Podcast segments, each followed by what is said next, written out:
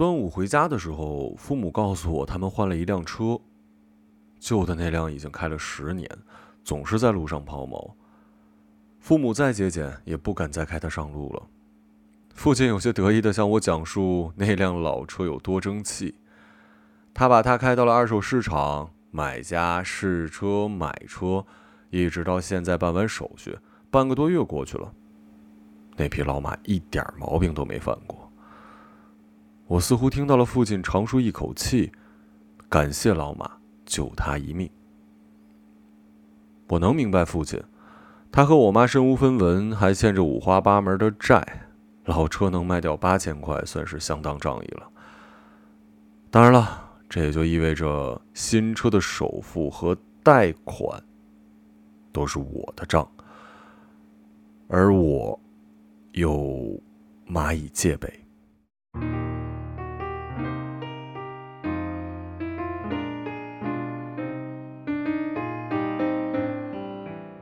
新车车牌还没办下来，因此送我去机场的时候，车子在高速路口被拦了下来。仓促中，我叫了一辆网约车，和父母挥手作别。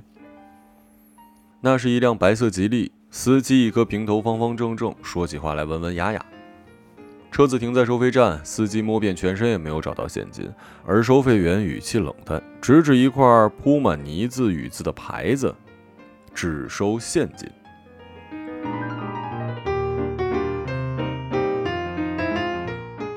司机转过头，向我不好意思的连连道歉，问我有没有零钱可以垫付。我虽然并不乐意，但知道自己的皮夹子还真有一些零钱。其实不只是零钱了，我努力回想着，皮夹子里至少还有千把块钱。这千把块钱在皮夹子里揣了大半年都没动过。说来可笑，去年年底帮人写了一篇宣传稿，赚了点外快。那做宣发的朋友啊，有着一颗老到足以发酵的老灵魂。采访结束，他从怀里抽出了一枚信封给我。我说：“你不会微信转账吗？”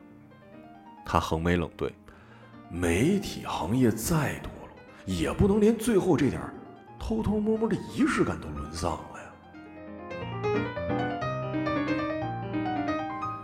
他这话说的是情真意切，我只好默默地把钱揣进了皮夹子，从此再也没有打开过。装这笔稿费的皮夹子是前任送的，蓝、黑、绿方片拼花，我用了四年，款式很正，颇合我意。可前段时间有一个深谙时尚之道的朋友去我北京住处喝茶，对着这皮夹子面露鄙夷之色。他虽然一句关于皮夹子的话都没说，可他那眼神一直在我脑海里转，让我异常烦躁。这段时间我总是想着，要不就换一个好了。可是皮夹子也挺贵的。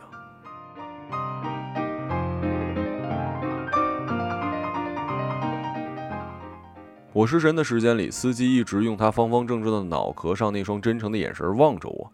我连忙打开皮夹子，递给他十块，他满意的点点头。从收费站领了一张卡，就启动汽车继续向前了。我看了看时间，距离机场还有半个小时。我把自己鞋摆在后座上，打算眯一会儿。可是车子又停下了，又到一收费站。司机再次把他那颗方方正正的头看向我，面露难色。我从皮夹子里再抽出十块，递给他。那怎么去个机场这么多收费站啊？不过我没问司机，继续把自己鞋摆在后座，打算入睡。然后，又一个收费站。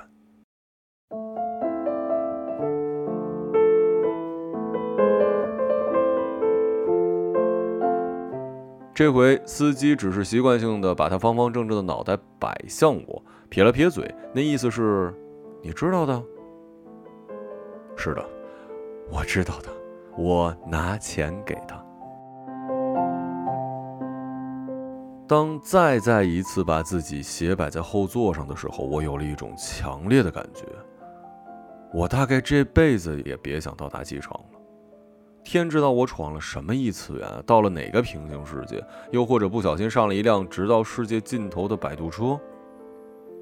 我有些笃信自己的预感，也就是我将在这条永无止境的高速路上不断的付钱、付钱、付钱、付钱、付钱。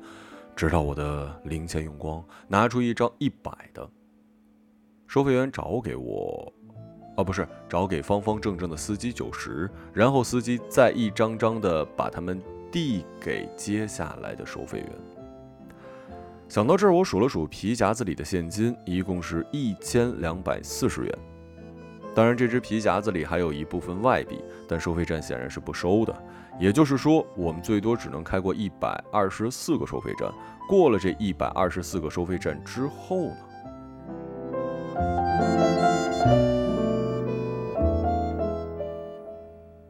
我也不知道。我突然很想知道，没钱之后我会被司机和收费站扔到哪儿去？就这样，司机没有向我解释我们为什么过了一个收费站又过了一个收费站，我也没有问他。我们心照不宣地尽好自己的本分，他只管往前开，我只管把钱递给他。说实话，我喜欢这样的司机。我最怕在出租车上还难得清静。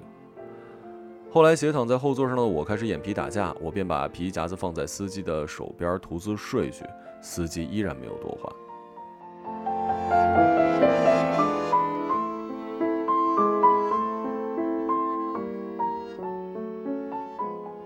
我在第三十四个收费站门口醒了过来。我能做出这个判断，当然是根据钱夹子里剩余的钱数。我没有问司机是不是每个收费站都是十块，但是我笃信如此。我说过，我跟司机彼此不多说话，我享受这样的时光，不愿意打破这样的平衡。在第三十四个收费站口之后，车子开进了山坳里。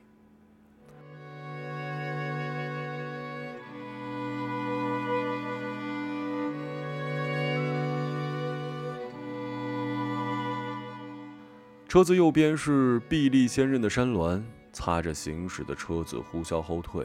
车子左边也是壁立千仞的山峦，只是中间隔了一条弯曲的石头河。到第三十五、三十六个收费口之后，同样的空间关系再次出现，只是每一次石头河和车子之间的海拔距离都更远了一些。车子一直在升空，公路却好像一层层的平行着。到第四十三个收费口后，左边的臂力千仞和右边的臂力千仞之间荡起了氤氲的雾气。车在雾中游，我像个没见识的乡巴佬，拿起手机一阵狂拍。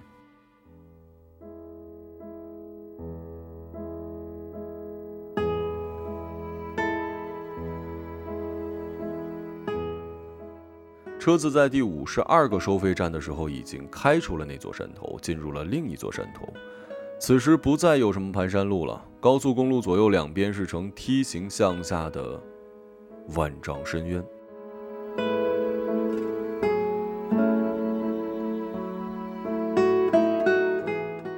研究生毕业的时候，我爬过一次华山，在华山北峰顶上就有这么一段路，光秃秃的石头，两边什么都没有。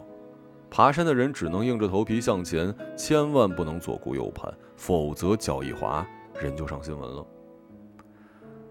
车子在第七十三个收费站的时候，进入了这段路的最高点。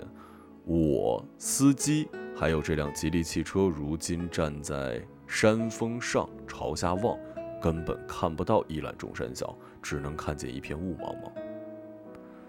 我想起清明的时候，我在杭州，我跟两个小我七岁的挚友去爬一座小山，那山下是戴着草帽。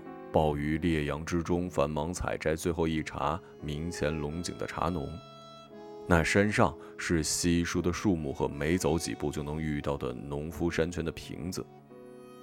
我们在光影游移中爬过几个小山头，其中一位性情温顺、讲话绵绵的挚友在山顶的凉亭上旋转着，舞动着手中的泡泡龙，泡泡便溢满了凉亭和斜射而入的橘黄色阳光。挚友坐下来，面带微笑，说自己找到了可以去死的地方。如今，我坐在方方正正脑壳司机后面，并不宽敞舒适的吉利汽车后座上，我无比笃定，这第七十三个收费站就是我可以死去的地方。但我知道我不能死，因为我钱夹子里的钱还没用完，而这条高速公路是不会让一个钱还没花完的人就在这里停下来的。那之后就是下山路了。第九十一个收费站边儿是满地的麦田，第一百零四个收费站边是一望无际的碧绿田野，第一百一十五个收费站边是漫山遍野的紫色小花。关于紫色小花，我有过这样一个记忆，大概是在老房子的抽屉里，一张老相册夹着的那么一张照片。我和我的好朋友小尔站在漫天遍野的紫色小花前留念。他笑着，手里也拿着一把那样显眼的紫色小花，笑得牙齿都亮闪闪的。而我并不记得这张照片出自何处，不记得我们曾在漫天遍野的紫色小花中追逐的故事。高中毕业，等待大学录取通知书的某一天，妈妈说：“小尔死了，被几个杂种杀害在学校附近的一座废旧农房里。”自那以后，我便觉得紫色小花是世界上最丑的花，根本配不上牙齿都笑得闪亮亮的小耳。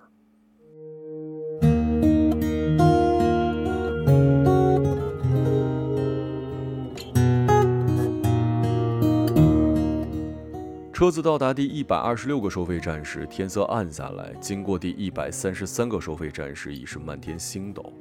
我也曾对着星空辨认出半马座。但外星人从不光顾于我，还没有平行世界和时空扭曲来的令人心里踏实。随后，天渐渐亮了，车窗外的景致也逐渐归于平淡。我知道，距离钱夹子被掏空的时候不远了。接下来的一路就是普通的农房、普通的农田、普通的行人在路边处理抛锚的汽车，甚至还有普通的汉阳陵。我知道，时间到了。如常工作谈情，如常迷惘也都如常。父亲每次送我到机场，我总是说下次要来汉阳林逛逛。父亲便说很简单嘛，简单的像一一样。然而这番话大概说了几十次。就像很多反复被错过的事情一样，我们至今都没有去过汉阳陵。想到这儿，我感到有些绝望。我本以为这条路会通往未知，然而它只是用的时间长了些，喂给了我一些绮丽的风景，掏空了我的皮夹子，却什么都没改变。我想对司机说继续开下去，不要去机场，但我始终没有开口。开口让我感到疲惫。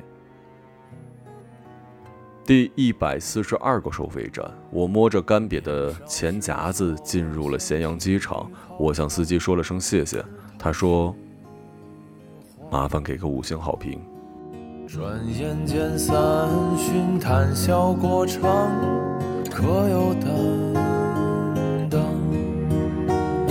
生活已陷入只一面望，每个人择时而忘。中那古往纸上刻下，辗转而成一张床。如常攀附圆滑，如常模样也都如常。你看，我们都在路上，仍不切为何而忙，泪也熙攘。病到如常，事故大都如常，你说不再叙说远方，承认才理解，我为远方。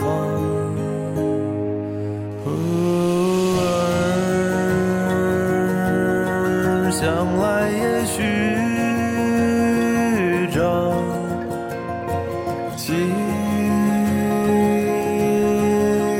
是青草。